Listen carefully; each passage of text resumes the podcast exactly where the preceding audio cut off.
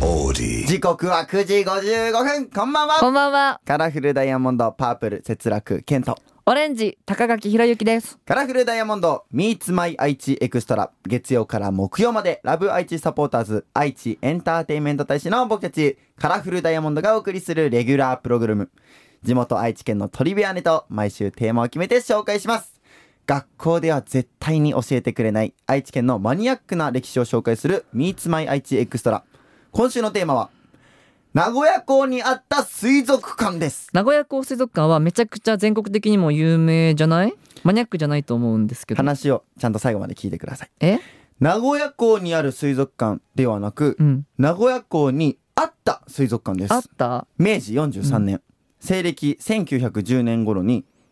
愛知県の名物である森口漬けの考案者である山田才吉さんが現在の名古屋市港区竜宮町近くに作ったもので名前は名古屋教育水族館でした、教育水族館うん、なんか前に大須に動物園があって、うんそれが個人が作ったっていう話はあったんだけど、ふんふんふん個人で水族館作るってなんか名古屋の昔の人って結構豪快だねねそうなんだよね、うんその山田才吉さんが作った名古屋教育水族館はその魚系だけじゃなくて、うんクジャクとかうんワニ、猿水牛までさまざまな動物の展示があったそすうごですねー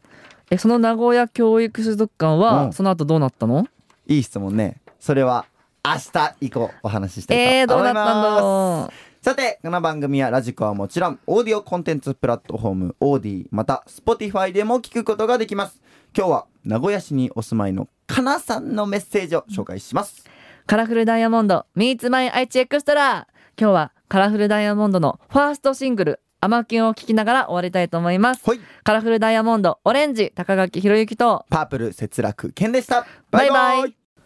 さあ今週もやってまいりました、はいオーディや Spotify だけの限定トークでやっすで2週間連続なんですけど、うん2週目に入りましたよっしゃ。でもね今週多も分気づけばもうあっという間に4日終わっちゃうと思うんで、うん一回一回大事に話したいなと思います聞いてる人もね一回一回大切そにう聞いてってください。ね、えーカラフルダイヤモンドオレンジ高垣ひろゆきとパープルの節楽健です。はい2人ですひろけんです、はーい。えー今日紹介するのは名古屋市にお住まいのかなさんからのメッセージですカーナさん。お初メー ルですお初メー ル。何笑わないで初めてのメールですよ。お初メール。そうねお初メールって言葉があるのかな、はい。うんラジオ用語かな番組は車の中で聞いていたのですが、うん。新しい車にラジオがなく、うん今ラジコのタイムフリーで聞いていますお時間がある時にオーディチェックしてますがフリーな後半の感じが好きです、ー。うん。みんなの共同生活の話が気になりますおよかったら話してくださいとのことですありがとうございます。はいあ。ラジオじゃなくてもうラジコで聞いてんだうんうん。確かに俺もラジコ使いますよくいいよね。うんいいよあでも車の中でもさあのラジコさつなげて Bluetooth つうんなげて結構あのマネージャーさんとかね。あそう流してる確らかに確かに、そうそうぜひ聞いてみてほしいえしー。共同生活のは話が気になるってそう僕たちカラフルダイヤモンドは愛知県にある一軒家うん夢見荘っていう、あの仮の名前なんだけどはい空想上の夢見荘っていう場所空想で上まあそうね正式に地図上では読みそうっていうのはないけど俺らが読ん一でる応ねあの夢見荘っていう名前の建建物の名物の名前前とかねみうん、呼びかで呼び方みたそいうな、ねそうそうそうで共同生活してるよっていう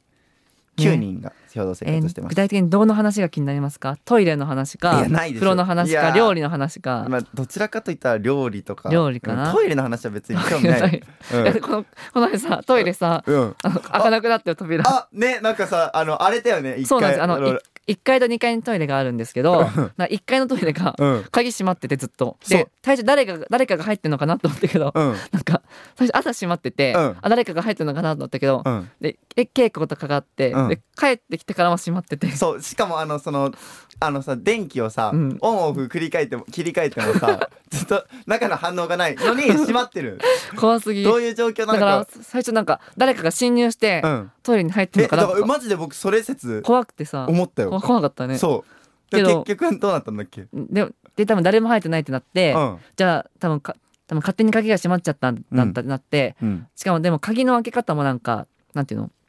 なんかねかなんていうの鍵の鍵穴があるやつじゃなくてもうなんか、うカチャってむ回すずいややつ外からつ開けづらいやつだそうそうそうろそううねだからうんやばいってなってどうしようってなって、うんでもなんか結局リーダーの、うんあの国村亮がなんかハンガーをなんか分解してなんか細く針金みたいにして開けて開けてすくごれいたっていねうそのなんかちょっとあのとあの盗撮じゃなくてなんだせ潜入うん潜入捜査みたいな、うんそうそう強盗みたいなそうそう感じそだう結局開いたんだけどよかったよかっただから鍵をその閉じるにしたままあのドア閉めちゃったらしくてあそんなことできんのそ気をつうでけもない意外と多分誰でもしちゃうというかあオッケーオッケー逆にここまで誰もそれの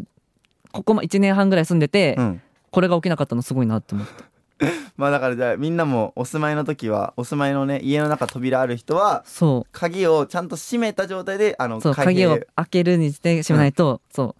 うまあ夢見そうまだトイレが2個あるから、うんま最だ悪ね行けたけど、うん本当皆さんの家とかトトイレ1個の人うはん基本トイレ1個だと思うから、そうね本当気をつけてくださいトイレの話でこんな盛り上がると思ってなかった なそう最近のめっちゃ最近の話でしたはーいはいカラフルダイヤモンドオレンジ高垣宏之とパープルの節楽健でしたバイバイ